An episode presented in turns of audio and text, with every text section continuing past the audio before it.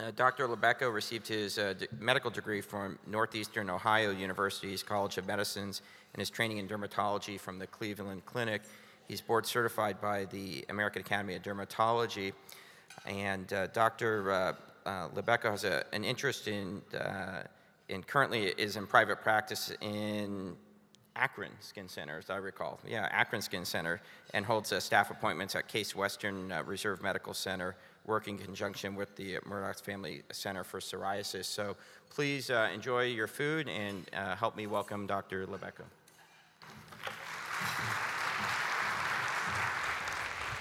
Thank you so very much. The lunch smells fantastic. You guys are all torturing me as I'm up here. I appreciate that. Uh, it's the best way to, you know, really make it through a, a, meeting in a fairly reasonable amount of time is to leave me hungry up here. Um, so hopefully things have been good for the morning conference thus far, finding it all worthwhile. Uh, special thank you on Veterans Day for those of you that have served. We appreciate it and thank you. I wanted to say that up front.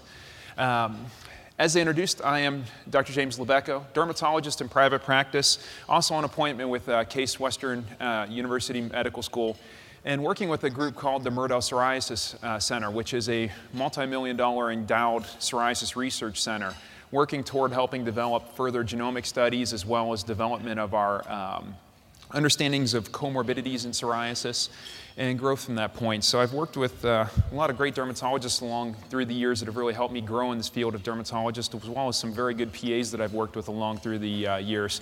Uh, so we certainly appreciate that function and uh, benefits that we get out of our relations with our physician assistants as well. So thank you from the, from the podium this morning. So, to start with, this is a talk today on the treatment of moderate to severe psoriasis. And we're going to run through some basic background, some basic science and treatment of psoriasis, as well as some of the developments with some of our newest medications in the market right now, particularly looking at Stelara, or ustekinumab as it's known. Uh, as we know, this is a promotional activity. This is a product theater, so these are the FDA approved slides. We're going to stay primarily to approved usage of the product today. Uh, and I appreciate them bringing me down to help share some of the information that we have about a you know, fantastically developing product that we have in the treatment of psoriasis today. As a bit of housekeeping up front, there is a pre and post test uh, in your product information. The slides that we're going to be going through today are actually in the booklet there. Um, so if everybody gets a chance to fill out the pre-program and post-program, uh, just help us better assess and develop these programs to provide more meaningful and useful information and any helpful critiques that you have and uh, um, would be greatly appreciated today. So thank you for doing that. You do have the audience response keypads, as we mentioned. We'll be using those for some multiple choice questions later on. They don't do anything exciting like answer. They're not an iPhone. They, won't, uh, they don't have any fun apps on them. They only work to answer these few questions, so you don't need to bring them home with you. I promise they're not that fun. Uh, and we'll collect those uh, brochures as we get to the end. So, to begin with, we're going to focus primarily on our treatment options for managing moderate and severe plaque psoriasis talking about the scenarios and helping to develop some goals as to when we can best use these treatment options in our psoriatic patients today in 2010 as we stand in the market today. As we know to begin with, psoriasis is, to say the least, common. Seven, eight million Americans out there with psoriasis, uh, about a quarter of them with moderate and severe psoriasis. And I don't know about your practices, but I don't have a quarter of a, you know, quarter of those patients in my office right now, which means they're out there. A lot of these patients are lost. They've been frustrated with our therapies that haven't done enough for them. Uh, we haven't had enough good treatments through the years, and they sort of feel lost. So I really think of it as part of our job here to help find our psoriatic patients, provide adequate care, bring them back into the fold of therapy, helping to improve their disease state and overall improve their lives we certainly think of it as a severe disease because it involves not just the skin, but also as a systemic disease. It's a systemic inflammatory process. And you think back just to even a decade ago, psoriasis was, was a skin disease, not much more. There was no real talk of the immune system as part of this. It wasn't until we started developing transplant medications and seeing transplant patients with psoriasis that we really started to appreciate the immune impact of disease. And that's really changed the whole therapeutic ladder from a topical based therapy to systemic based therapy, from a, an anti proliferative, slowing down the skin cell growth and turning it into an inflammation control instead. So there's been a complete shift in the understanding of treating psoriasis. So we have to think of this as a systemic disease, much like everything else that we do in treating things in dermatology. It's more than just a skin disease quite often.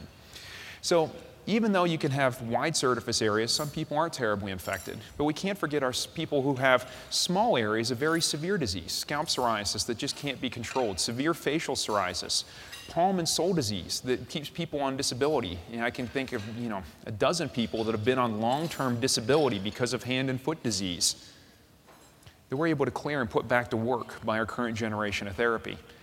Now, I've had people that aren't terribly happy about that. They come in, you know, six months after we get them cleared up and they want me to re sign on their disability paperwork, and I say, sorry, you're not disabled anymore. Uh, it's nice to be able to say, but it doesn't always make all the patients happily, happy, thankfully. And we look at this, a good 39% of patients will have lesions that involve the palms and soles. That's a big deal for a lot of people. If you have a hard time walking, if you can't shake someone's hand, if you have a customer sales job and you can't greet customers as they come in, it's a problematic thing in your life. And we have to think of a lot of these impacts and you know, quality of life, impact on day to day life, and it's an important piece to look at. And I assess regularly with my patients when they come into my office, and I do a fair bit of psoriasis. We dedicate a fair portion of every visit into how are you doing with your disease? Where is this impacting your life? And I tend to see my patients on a quarterly basis. And at least one of those visits every year is going to be based primarily on psychological impacts of disease. Yeah, I know it's bad. You know, when you weren't treated and you weren't allowed to, you know, try on clothes or you weren't allowed to use the pool. Remember when I had to write that note for you? Um, when people, we try to keep them on therapy, those baseline photos to uh, help remind them of where they were at with disease can be very useful for them. Uh, so we have to always think about the quality of life when we work with our psoriasis patients beyond it being just the physical impact of disease. Back in the past, we've had you know, some relatively limited treatment options. And we're at a point now where it's exciting to be treating psoriasis because we have so many good treatment options available. And you look at these numbers 78% of patients in a National Psoriasis Foundation uh, survey were frustrated with their treatments. Not terribly fantastic numbers to see. 32% felt the treatments weren't aggressive enough. And this was back, you know, a decade ago when we didn't have as many good treatment options as we have today in treating psoriasis. And still a third of people not satisfied with the level of aggressive therapy provided for them. 2006, 30%, 29% of patients spent at least 30 minutes of their day applying topicals. 78% of people frustrated with their therapy. One of the things I always do with my residents when they first start working with me is everybody gets a tube of plain white petrolatum. And I say, I want you to cover both forearms in this twice a day for the next week. I have yet to ever have anybody finish that challenge. So when you're thinking you're spending 30 minutes, quarter of people have moderate to severe disease 5%, 10%, 20, 30, 40, 50, 60% body surface involvement. And a quarter of people said they spend an hour or more caring for their psoriasis every day. I don't know about your days, I don't have an hour to spare right now in my life to think about it. And you know, routinely people answer back, well, if I had psoriasis, I would be willing to put that up and down my forearm every day. Really? Our numbers don't bear that out. European study, 50% felt that the time consuming nature of therapy was the most troublesome aspect about their disease. Time, time, the one thing we can't ever get enough. My teenage patients that we take care of, if I can't text message them a cure in three seconds, they're not happy with my acne therapy. Um, a third of patients feeling their treatment was ineffective. We want more than ineffective. We want to be spending less than an hour a day taking care of our psoriasis. And we certainly have, you know, I don't get me wrong, topicals are still always part of what we do. And I really try to always focus on tailoring the vehicles to the patient as much as possible. Our topicals, the vitamin Ds, steroids, retinoids, classic things like our acitretin, methotrexate, cyclosporin, light therapy, and I tell you, I do less and less light as we go along. I have less use for it as we go along with the advent of the biologics. And that's a term that we'll use here, meaning some of the injectable medications we use in treating psoriasis. I don't like this term necessarily with my patients when I'm talking with them, however. I don't use the word biologic with my patient. I just say we have another therapy to treat your psoriasis. I don't feel a need to stigmatize that with my patients that we can put you on a pill, we can do this, or I can put you on a biologic. And all of a sudden, the radar bells are ringing and saying, well, why is that different? Well, why is it different? It's a categorization. You know, we don't talk about, you know, antimetabolites. We don't talk about, you know, all these other words. So why should we use it differently when we're talking about a biologic? It's a term that's grown in the modern era. But I still talk to my patients about, hey, I have something that's going to work to treat your psoriasis. This is what we have to do. This is what we're going to monitor, and this is what we expect. And I keep it very simple with them from that point. 57% of patients with severe disease are getting topical therapy only. Think about that 10% of your body or more, and you're going to apply a topical to that, and we're telling them to do it usually twice a day. Unless you're writing at least two pounds per month, 32, you know, 1,000 grams of topical, you're not covering a severe patient adequately per month. And I don't think I've ever written 1,000 grams of a topical. And if you do the math on these, these severe patients, it's not possible to cover these areas. So that takes us to one of the newest advents of where we're at, going beyond these areas that we have to cover. And that takes us to ustekinumab, a human monoclonal antibody. This is a human protein that we use in treating psoriasis at this point, among other things that are coming down the line. This is a protein that binds to the P40 found on both IL 12, interleukin 12, and interleukin 23. Those limit that activity from these cytokines, that limits the cell surface interaction, helping to control inflammation and improving psoriasis. Why IL 12 and IL 23? Why two different molecules we're attacking with P40? P40 is a common subunit between interleukin 12 and 23. They both have, they're dimeric, they have two components, P40 plus P35 for IL-12, P19 and P40 for IL-23. So they share that common subunit between the two molecules, and that's why we talk about this molecule as being an IL-12-23 inhibitor. So what does that do? Well, we have a few key components that we see here. Um, by blocking IL 12, we limit Th1 cell line differentiation, which is a pro inflammatory primarily through interferon and TNF alpha, causing skin plaque thickening and increased inflammation. But also by going to the IL 23, we get into the more newly described pathway of Th17, uh, which is a very important regulatory cascade through an inflammatory cascade through the psoriatic pathway and a lot of skin disease it's turning out to be quite honestly. So by blocking this th17 cell differentiation we limit as well as the uh, interferon and the tnf alpha from the il-12 also il-22 and il-17 these are also involved with inflammation and skin plaques where in previous generations we've been focusing a lot on tnf alpha directly sort of leaving that unopposed action of interferon, the IL-17, IL-22. By backing a little bit up the pathway here with ustekinumab, we're getting a little bit more control of the entire inflammatory cascade. Uh, and that may be part of the reason why we're seeing a lot of the response that we're seeing. And this video helps explain that.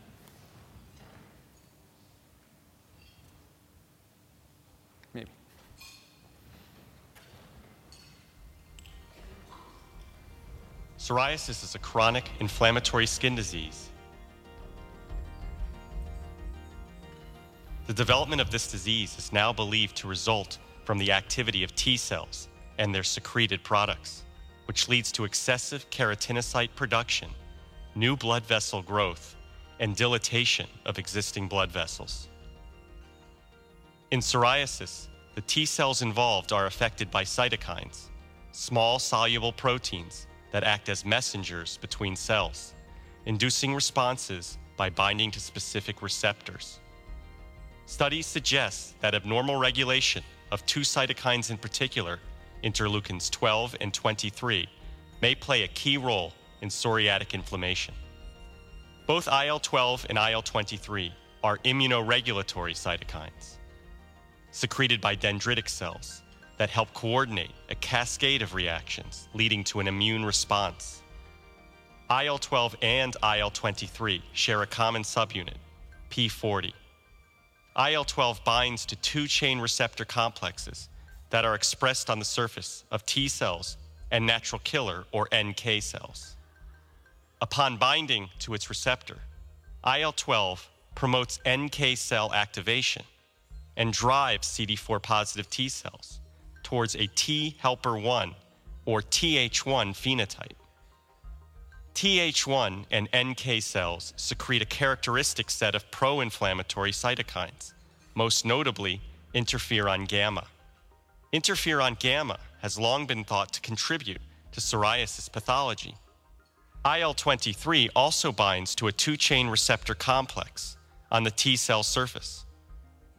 IL 23 stimulates the activation of T cells towards a Th17 phenotype.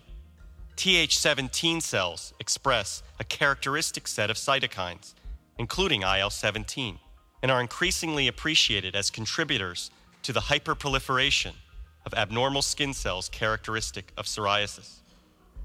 Because the P40 subunit is shared between IL 12 and IL 23, P40 has been called a master switch and provides a novel therapeutic target in plaque type psoriasis.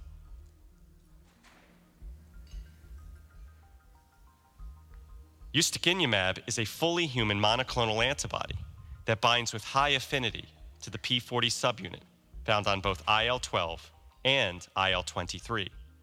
When ustekinumab binds to IL 12 or IL 23, these interleukins are blocked from receptor interactions that would lead to activation of T cells or NK cells and subsequent events that contribute to psoriatic plaque formation.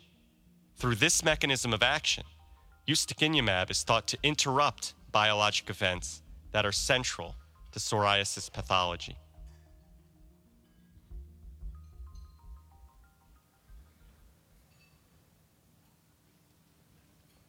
So it puts it relatively, you know, simple terms for the inflammatory cascade, but it seems like every time we understand a bit more of this pathway, it becomes all the more important that we understand the inflammatory regulation in treating psoriasis.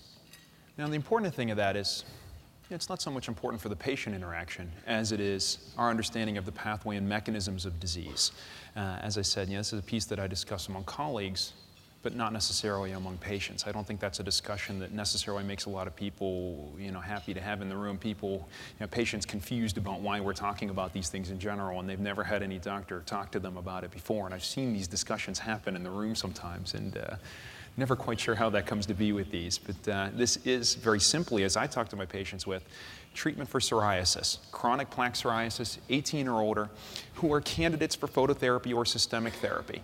I like this indication from the FDA because it doesn't say for those that are not candidates for any other therapy, uh, doesn't say for people who have failed other therapy, merely for somebody who has moderate or severe psoriasis, 3 or 5% body surface or more, 3 or 5, depending on whose definition you use, say 5% or more, uh, who are systemic candidates. And that's pretty easy to understand definitions for patients. There are two doses when treating Stelara those that for under 100 kilograms or 220 pounds, those over 220 pounds. And different areas of the country, those numbers may vary. We have a lot of that 100 kilogram dose used in my office, um, and they're getting 90 milligrams every 12 weeks after the initial baseline dose and a dose four weeks thereafter. So if we look back to simplicity of therapy, the biggest complaint that we saw from both those U- uh, US and European studies, people complaining the most frustrating part of their therapy was time you know, we don't have a cure for psoriasis, but when you're doing an injection in the office, say, see you a month later, and I'm not going to see you back until the seasons change. I'm going to see you back in three months. It doesn't get much easier than that when it comes to treating patients. That's happy customers when they come back in. These are people that tell their psoriasis friends to come back in. So we do have those two doses, 45 or 90 milligrams. Um, and we base that based on some information we're going to get to in the efficacy in just a few minutes. Um, it's provided as a pre-filled syringe now. There were vials. Those that haven't used it in a little while, there's now pre-filled syringes. Uh, very simple to use with our patients, and that's done in the office. And the reason being, I want to see my patients quarterly anyway. So they need to come in for their visit. What better reason to make sure they're coming in and actually getting therapy, actually doing therapy, because as we know, none of our patients would ever miss a dose of any of their medications, right? Um, oh, wait, yes. Uh, so you know you're having them in the office, you know you're monitoring them for side effects, you know you're monitoring them for efficacy, and we're you know, addressing those social issues, psycho issues, the uh, physical issues with the disease as well. Um, so the pivotal information, how do we determine efficacy? Great, we have a medication, we know we have patients that need it. How do we use it now? This study was done and through two different groups, Phoenix 1 and Phoenix 2, two very large studies that were the critical pieces in getting information and approval of this medication. There were doses at 45 milligrams, 90 milligrams, and then a placebo control group for the first 12 weeks that then rolled onto therapy, much as we've done with every other biologic that we use in treating psoriasis right now. Very sort of standard way of doing these things. Uh, so you can see here at, the, at baseline, they got a dose at week zero at baseline, dose a month later, and then every three months thereafter. So these were people that were over 18, obviously, with chronic plaque psoriasis that was stable, with reasonable amount of disease, PASI scores or severity greater than 12, and at least 10% body surface area. So these were relatively severe patients that went into the trial. They couldn't have been currently on a biologic agent. They had to um, wash out of those time periods, no topicals within the last two weeks. So this is not necessarily a real world where we'd often still have them using topicals on active areas. This is drug and drug alone. Uh, interestingly, they were allowed if they had uh, to have, if they were allowed, if they had inactive chronic latent tuberculosis. So if you had active TB, you were excluded. But this is a place where they actually allowed people who had latent tuberculosis into the trial. How about going looking for trouble and somehow they've managed to avoid it? It's really good. You know, most studies would exclude those patients. This actually was allowed to include latent tuberculosis if they were undergoing appropriate therapy for latent TB, such as INH therapy.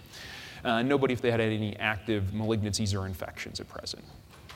So, fairly typical study population, mostly male, around 46 years of age. And you can see the three columns here, very equally matched groups of patients in age, weight, uh, sex, all very simple. You know, the um, psoriasis duration was a little bit lower in the 45 milligram group, but fairly typical. Um, and body surface area PASI scores, and they actually still had three some percent in each category that had latent TB allowed in the trial.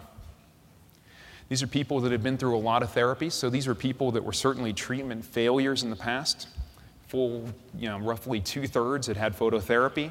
Over half had been on conventional systemics, and almost half had been on a biologic previously. So, this is not the easiest to treat population when we see these numbers.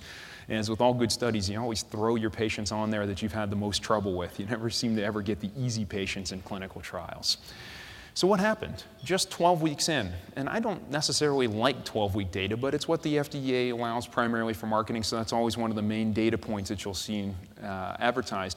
I know my psoriasis patients are going to have it for more than 12 weeks, but we're going to do 12 week data and 28 and 40 week data and all the way out to week 72 that we're going to see here. Um, but just 12 weeks in, remember this is baseline, a dose a month later. And now they're being evaluated eight weeks after that, and they haven't even had another dose yet at this point. So this was just that first month of therapy. And we're seeing 86% of people had PASI 50 scores, so a 50% reduction in that PASI score. 66% with PASI 75, and over uh, 30%, 40% that had PASI 90s, and even in Phoenix 2, you see crossing the 50% PASI 90 barrier in just 12 weeks. These are phenomenal numbers for improving psoriasis when you compare these back. This is great improvement for patients.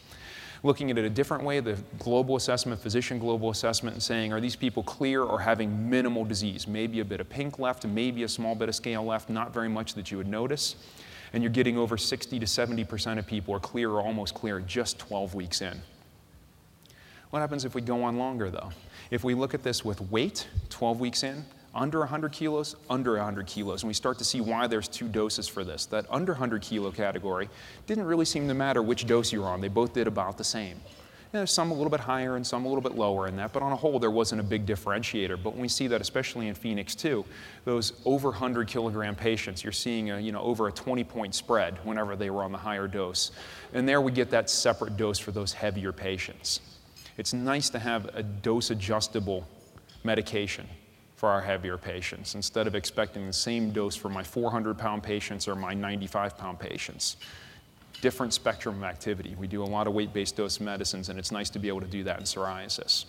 So, what happened during that placebo controlled period as we went along? We see over 600 people treated, 12 weeks in at this point. Uh, about half people had some sort of adverse event. Serious adverse events were very low and equal basically across the placebo and treatment arms at 1.5% and 1.4 for the higher dose.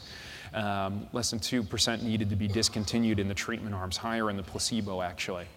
Uh, what was the most common? Nasopharyngitis, upper respiratory tract infections, headaches, fatigue, more common placebo like complaints that we see. So I'm not surprised to not see a big difference across here. There was a little bit more headache, a little bit more fatigue, but nothing that really jumps that highly off the page as we see these numbers. Infections of all type, uh, relatively equal across the board, slightly higher in the 45 milligram dose at 25% with all types of infection, zero serious infection in the low dose, three infections in the higher dose, and three in the placebo arm. So, again, not much of a signal toward infection looking at 12 week data. This is reassuring to me as I prescribe for my patients to see numbers like this. Uh, one non cutaneous cancer in both the placebo and in the high dose. Um, I'm sorry, cutaneous cancers, excuse me, one non-cutaneous and just the placebo arm. And cardiovascular events, there was one um, arrhythmia in the low dose as well as a, um, a cardiovascular event in the high dose as well, and that was counted as stroke.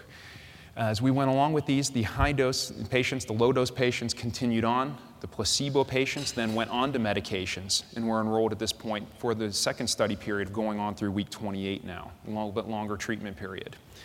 And as we went along longer, as we hope our patients are at this point, as we'd expect them to do, they do better. So looking at 12 week, maybe not even the most fair assessment, we now move those PASI 75 responses up into the 70 to 80% range, and again, hovering around 50% of people with a PASI 90 or more. Fantastic numbers to see out of our therapeutic options in treating psoriasis.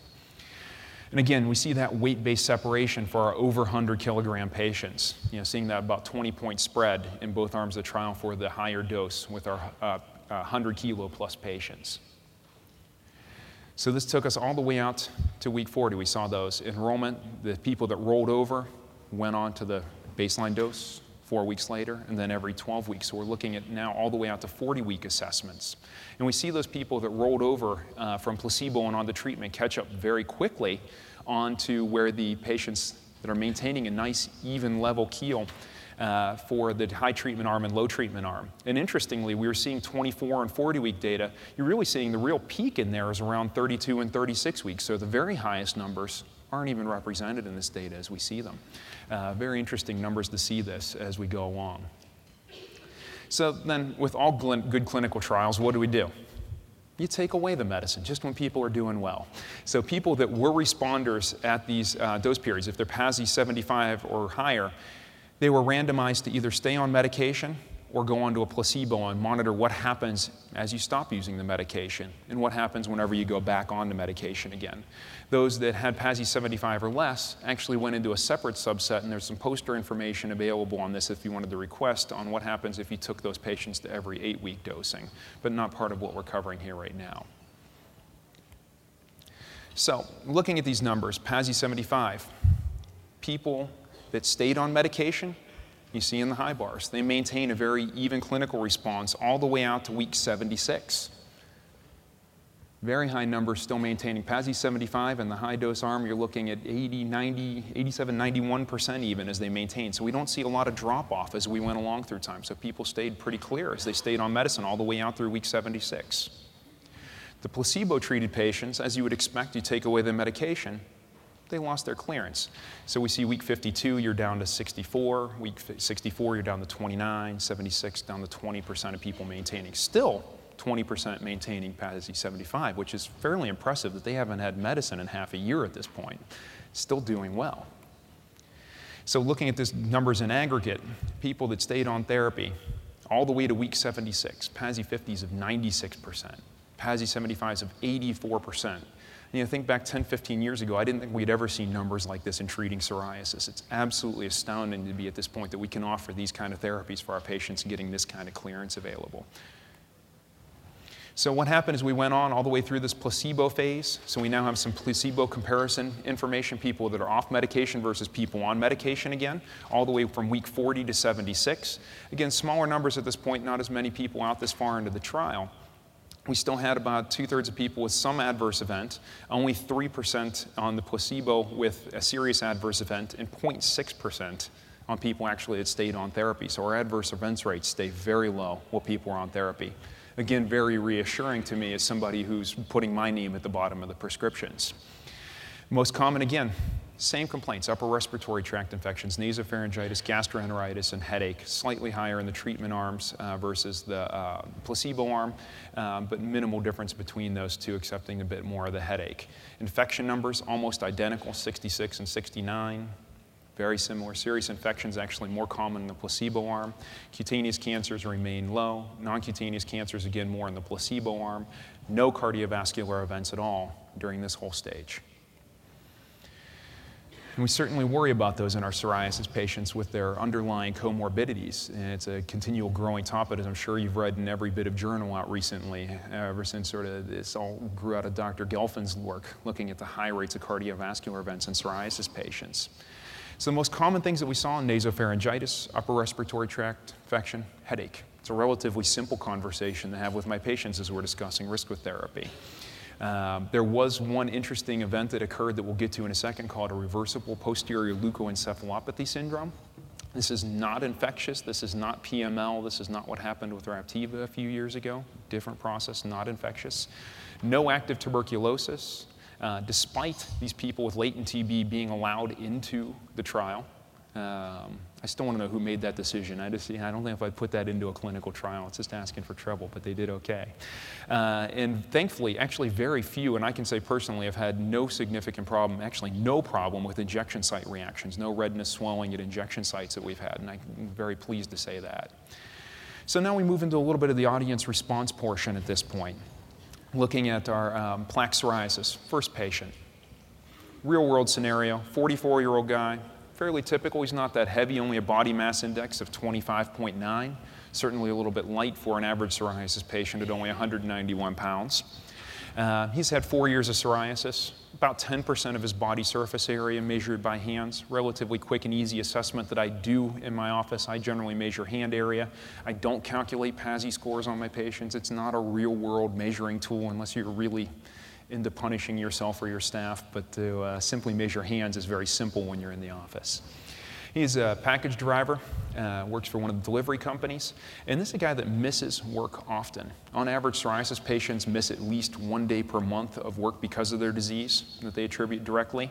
Psoriatic arthritis patients miss a week, about one day a week, excuse me, whenever they have psoriatic arthritis. So this is a disease that has a high economic impact on the workforce whenever you look at the numbers. So this is a guy that misses work because of his disease. He's been on a lot of topicals, oral, systemic medications as well. Topical treatments, only mild improvement, wasn't happy with the improvement, which is not an unusual scenario when you have 10% of your body covered with disease. He had been on some continuous orals with some minimal improvement. He still was not happy about the improvement that he had at this point, and he wanted to know where can he go next. So that becomes a good question. If Ted is in your office, where do you go next? You can punch into the answers on your uh, audience response keypad there, and we'll see what the audience thinks of our options here. Nice, nice addition.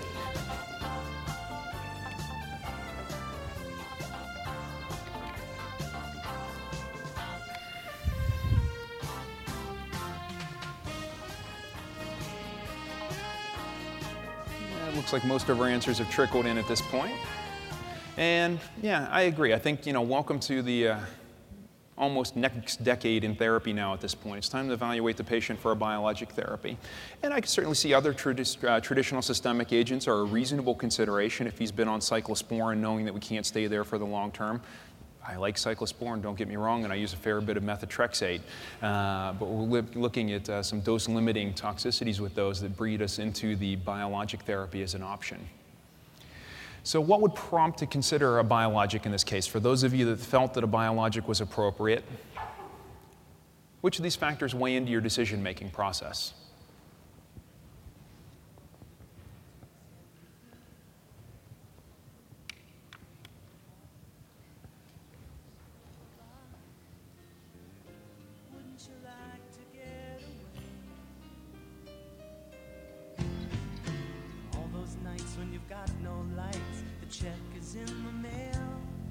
It's time to move on, but who just doesn't want to listen anymore, right?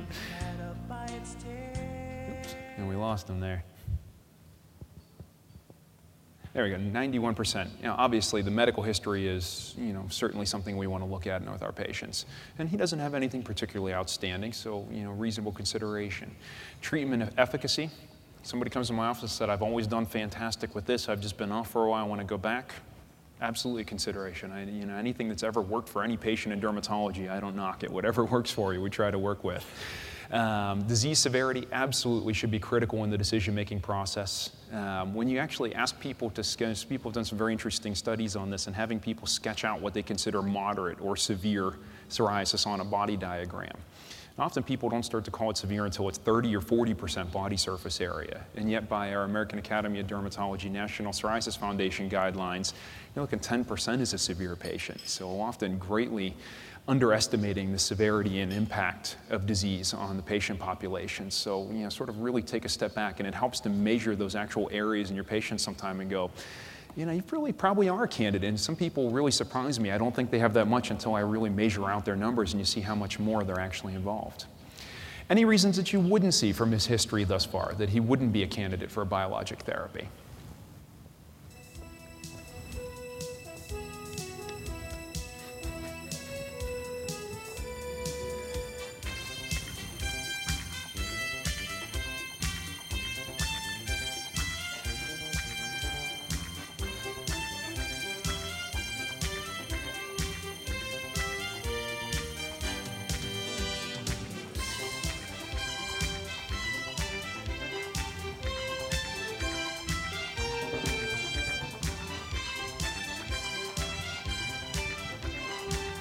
Heard that one in a while. Should pull that out. Um, so, any reasons not to? Well, none of the above. So, the patient's medical history, not a whole lot standing out there that wouldn't make him a candidate for a biologic therapy. Um, previous treatment efficacy is obviously going to weigh in significantly here because he was not happy with what he's done thus far. Uh, disease severity, obviously an issue uh, as well because he has relatively severe disease. He's missing work. He has limitation in his function and certainly in his happiness because of it. So, is this somebody that we could use Stelara in? Here's a little song I wrote. You might want to sing it. I hope I'm not supposed to dance. Don't worry. Be happy. All right, let's see who passed the test here. life we have some. All right, 94% of you think so. Yes, 5% of you unsure, haven't used it, or don't do that much psoriasis. Uh, 1% of you know, sayers. Yeah, there's always somebody. Can't please them all, right? Uh, so, in follow ups, this guy's 16 weeks in. He's just receiving his third dose at this point. He's getting the low dose, even 191 pounder, he still gets the low dose, 45 milligrams. He's more than 75% improved in PASI score, clear or almost clear. He did have one upper respiratory tract infection, and when infection numbers shake out in these, it doesn't really seem to be correlating early or late in my experience or in the data that I've seen as to whether it occurs early or late. You know, some people thinking you give that dose, you'd expect more problems right up front, but we're not seeing that pattern that appears. Uh, 28 weeks in, he's now getting his fourth dose. He's continuing to show improvement, much as we saw in the earlier data. The longer we stay on, the better we do with therapy. And the big issue with our psoriasis patients is always is keeping people on therapy, regardless of which medication we're using. Um, it's really frightful when you go looking for the data at how often your prescriptions aren't filled. Or re- refills you think should be happening aren't happening. So, piece to definitely pay attention in our psoriasis patients, in addition to everything else that we deal with in dermatology. 76 weeks in, he's cruising along, year and a half in at this point, eight doses in, continuing to show improvement with his skin.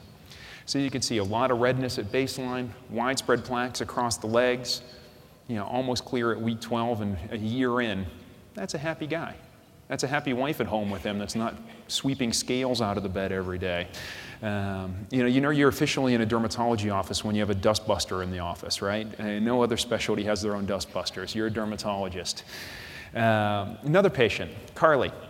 She's a 34 year old relatively significant disease. This is not a happy patient uh, with the amount of area that she has involved.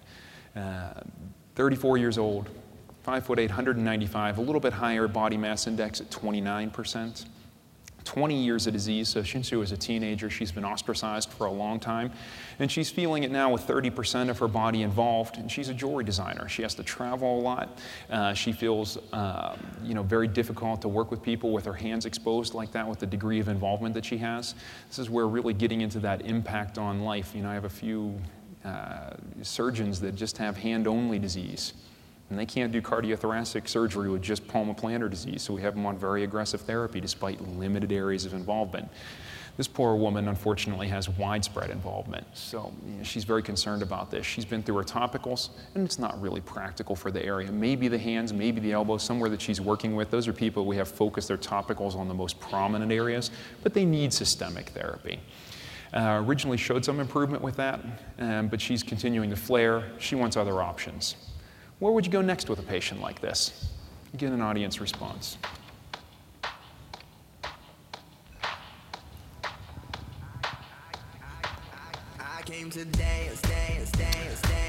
You're pushing me, huh?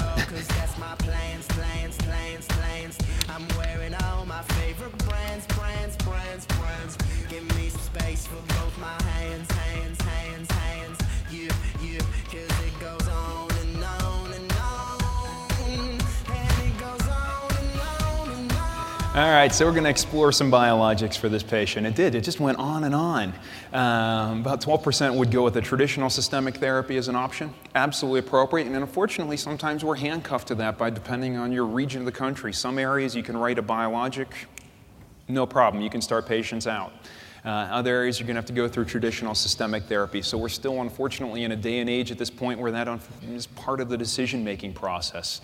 Um, I am never afraid to go to bat with an insurance company when somebody needs a therapy and they say no. Um, the medical directors unfortunately know my voice anymore whenever it comes to getting somebody a therapy that I really want them to have because of their disease. Uh, I'm not afraid to lean on them and get somebody onto a therapy I think is appropriate for them. Uh, especially when we look at you know, a lot of the requirements, some of the preferred medications listed, uh, if you look at the package insert, says only when other available therapies have failed.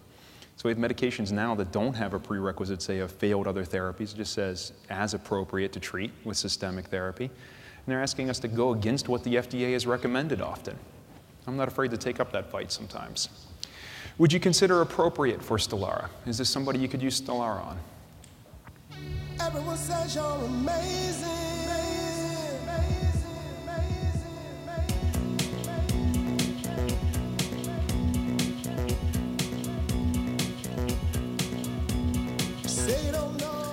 All right, good. A couple of naysayers again.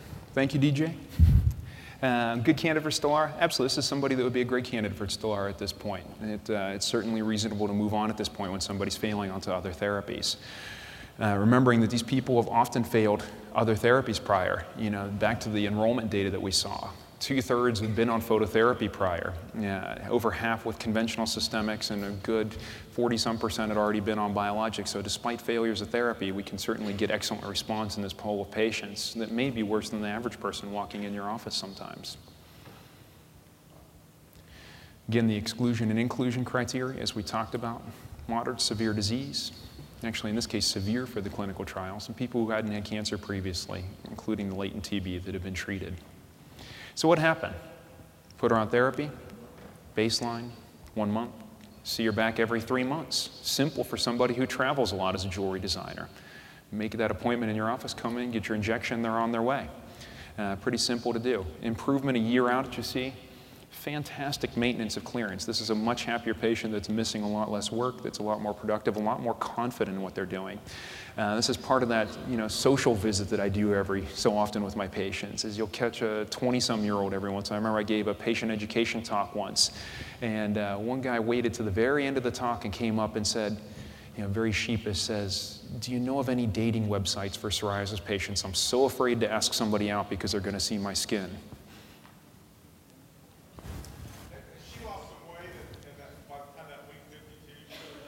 Yeah, it looks like I don't have her numbers, unfortunately, be able to tell you. The question is whether she's lost weight.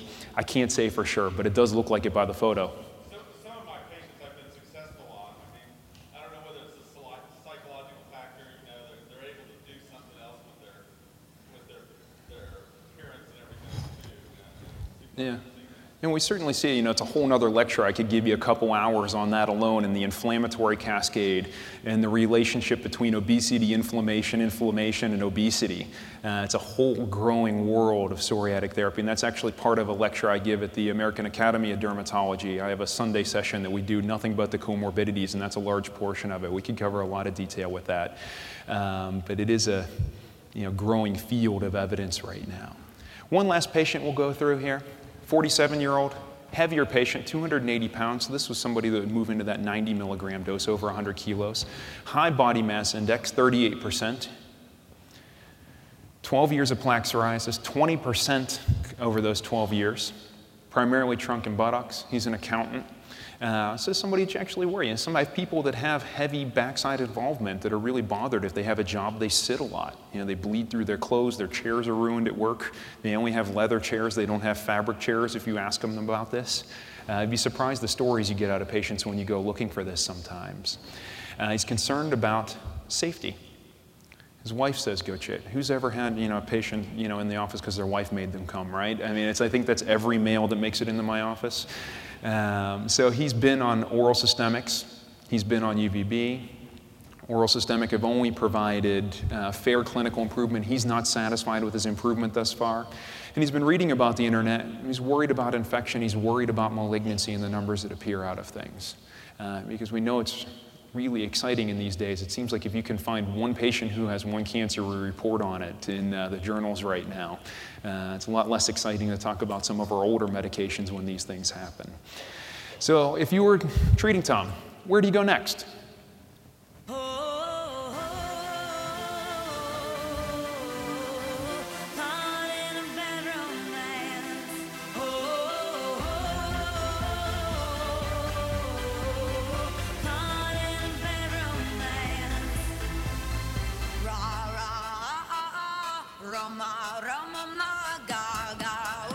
Hope our therapy doesn't land her in a bad romance. That would be no good. But yeah, absolutely. This is somebody who is definitely a candidate for a systemic therapy, other than what she's done. She's been on oral, she's been on light. It's time to move on to the biologic world. And that's certainly well within the, define, the confines of our treatment paradigms. Our treatment flow sheet is provided by the National Psoriasis Foundation and the American Academy of Dermatology right now. Would Tom be a candidate for Stelara?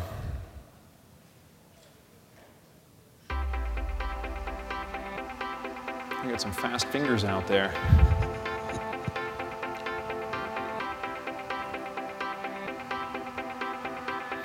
Yeah, absolutely would be a candidate for somebody who's failed other therapies previously. It's certainly in the biologic realm, whether it's a TNF alpha inhibitor, an IL 12 inhibitor.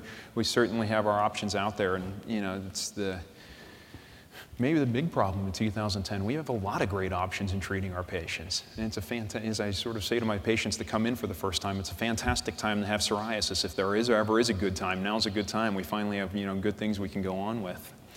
So this guy was worried about his safety. What do we have to worry about our safety information? Certainly infection. Anytime you're on any immune suppressing medication of any degree, infection is absolutely a risk. It occurs with our traditional agents and our current agents. It occurs across the board, and it's something to be fully fair and honest in discussing about. We've seen certainly bacterial infections, fungal infections, viral infections, primarily cellulitis, diverticulitis, osteomyelitis, gastroenteritis, pneumonia, and urinary tract infections. Relatively common things you see across the board, but interestingly, when you look at the numbers, there's low numbers of each of these. There's no particular spike of any singular disease you see appearing with these. Uh, so there's no exact disease-specific signal that we're seeing with the medication and the disease that points us to any particular worry at this point, other than screening our patients with a simple "How are you doing?" Yeah, any infections recently, any lingering cough, any un unusual problems that are going on. And if somebody's sick, you know, I'll have them, I've had people come in with an upper respiratory tract infection, we'll hold that dose for a, you know, a week and bring them back in once they're feeling well. Why push the issue? Uh, we've seen that withdrawal data going a year out on therapy. Um, so we want to be cautious, especially people that have chronic infections or recurrent infections, uh, as I would with any systemic medication if they had psoriasis. There's this interesting warning if you look at the package insert about risk of particular infections, not because that these are problems that have shown up in the clinical trials, but because of the mechanisms. The FDA, we're going to see more and more of this in our package inserts with theoretical concerns based on mechanisms rather than actual numbers appearing in the data. And this is one from the mechanism. Uh, people who are genetically deficient in IL 12 and 23, not controlled with a dose of medication, not you know, we're not even suppressing these patients. These are people genetically deficient. And there's a small population of these people in the world. They have recurring infections. There's probably a couple hundred of them total in the world that are known at this point in time. They're not the average person that's going in. There's no genetic test you're going to go screening all of your patients for it. Think of it as an exceedingly uncommon genetic deficiency. But in people deficient with that, they are known to be more prone to mycobacteria, salmonella, and BCG vaccinations.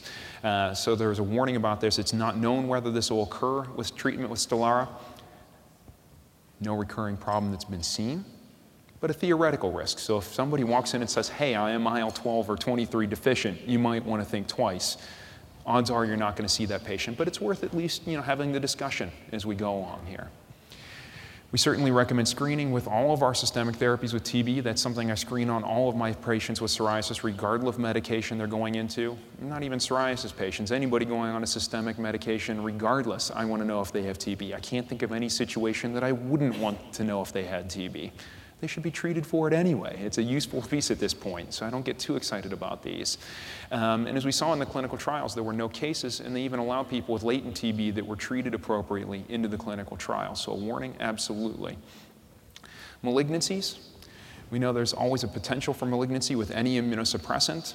Um, they were seen in the clinical trials, but in relatively low numbers, as we saw from the data previously.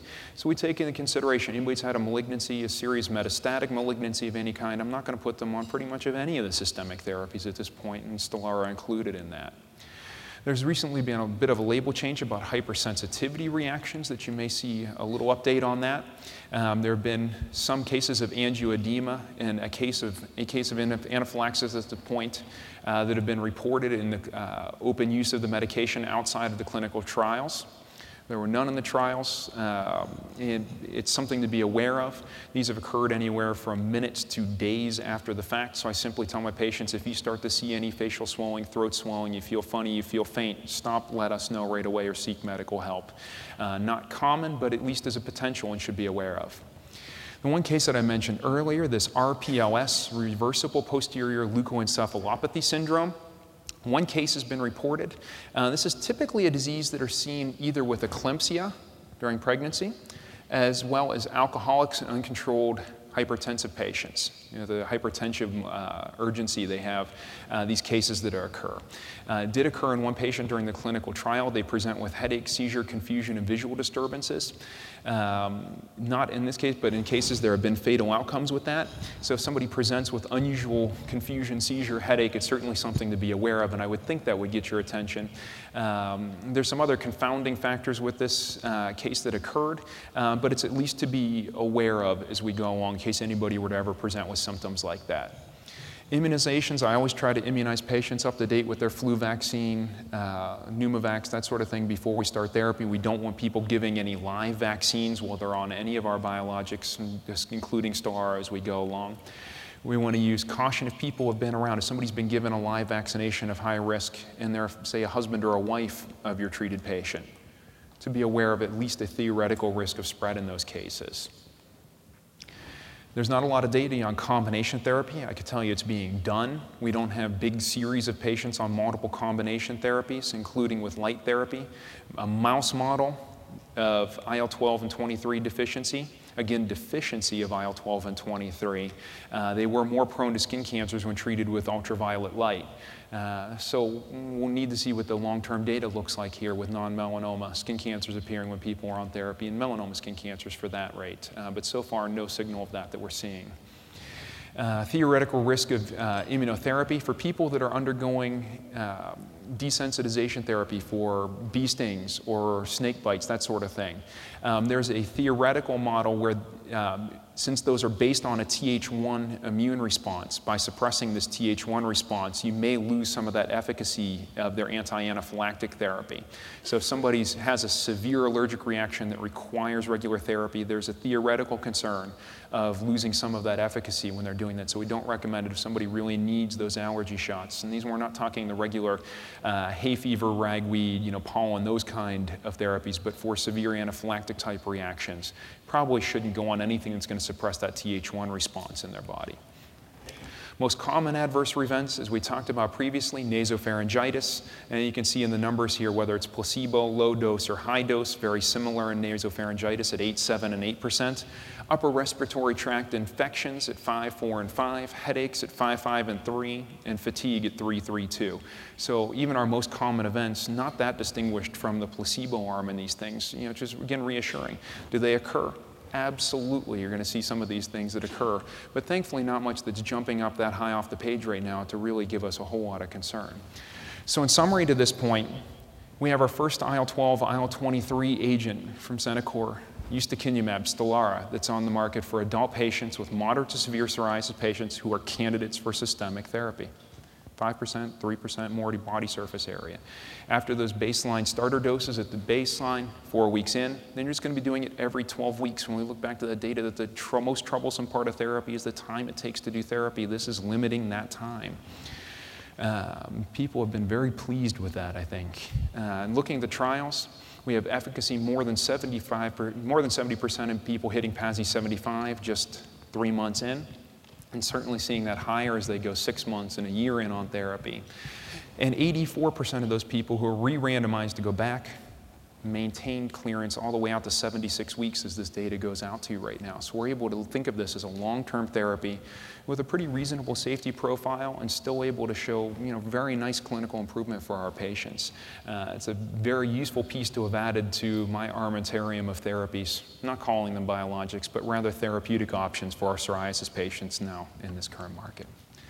Takes us to the end at this point. Any questions we'd be happy to take. We're going to remember to collect those evaluations at the end and pass them to the end of the table as you fill those out. And we'll open the floor any questions to this point that I can help answer.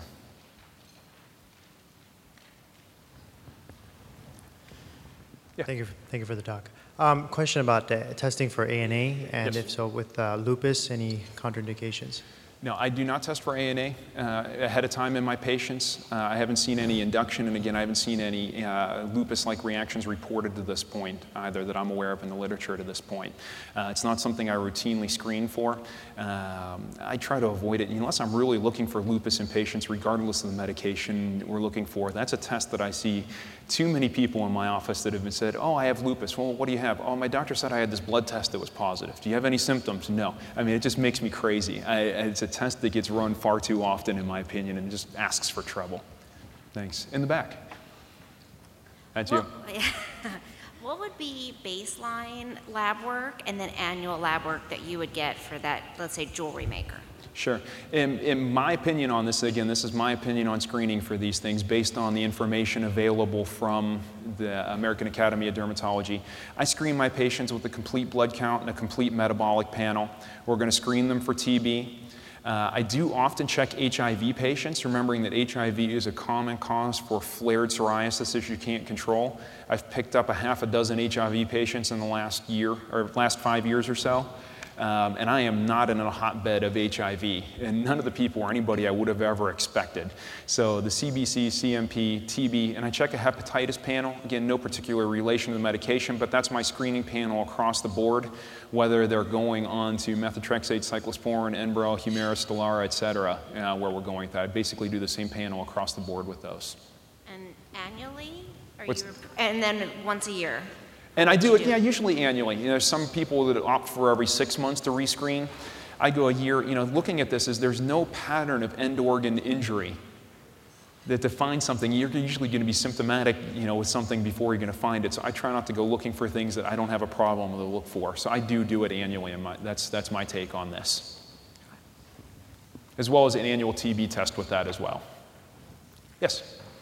Um, I just have a question about a patient. Um, he, about a 40 year old male, average height, weight, otherwise healthy, no history of arthritis or anything like that in the past. He, um, severe psoriasis, failed on topicals, systemics, phototherapy, um, failed on two different biologics over a period of years, like six, seven, eight years. And so recently we put him on Stelara, and so he got his first dose. He came back a month later, and he said after like two or three weeks, he was having like severe, severe, severe joint pain, like to the point where he was like limping into the office, and he was to sit down. He was he had to like brace himself to sit down. He said he couldn't even really hold a pen. So he got his second dose. He was really insistent on keeping like to try it, but I was just wondering if you've heard of that or seen any of that. What would you do? And I think that's actually worthwhile as a reportable thing. Um, there's not much to flare. There's actually clinical trials ongoing for psoriatic arthritis. Um, I thankfully have not had a problem. I have not heard of any of my colleagues having a problem with that. Uh, so that's actually a useful tidbit for me to this point as well. And uh, you know, certainly somebody I'd probably try to transition back away at that point if you're, you know, if you can think you can relate to that point. Um, I can say at this point, I haven't seen a lot of it. I haven't seen a lot of reports of it, and uh, I thankfully haven't had it happen in any of my patients. It's an unfortunate circumstance, especially for somebody who needed another therapeutic option, like we often see in our, our severe psoriatic patients that have burned through every medicine. That just you wonder what disease they really have because they don't like our psoriasis medicine sometimes. They have some other disease that sure looks like psoriasis, but it doesn't act like it. Good. Other questions?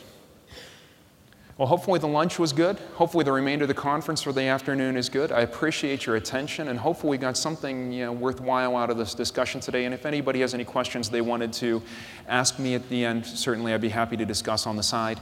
Please don't forget to turn in the surveys, and if you could pass the keypads down as well, it would be appreciated by the staff. Thank you very much.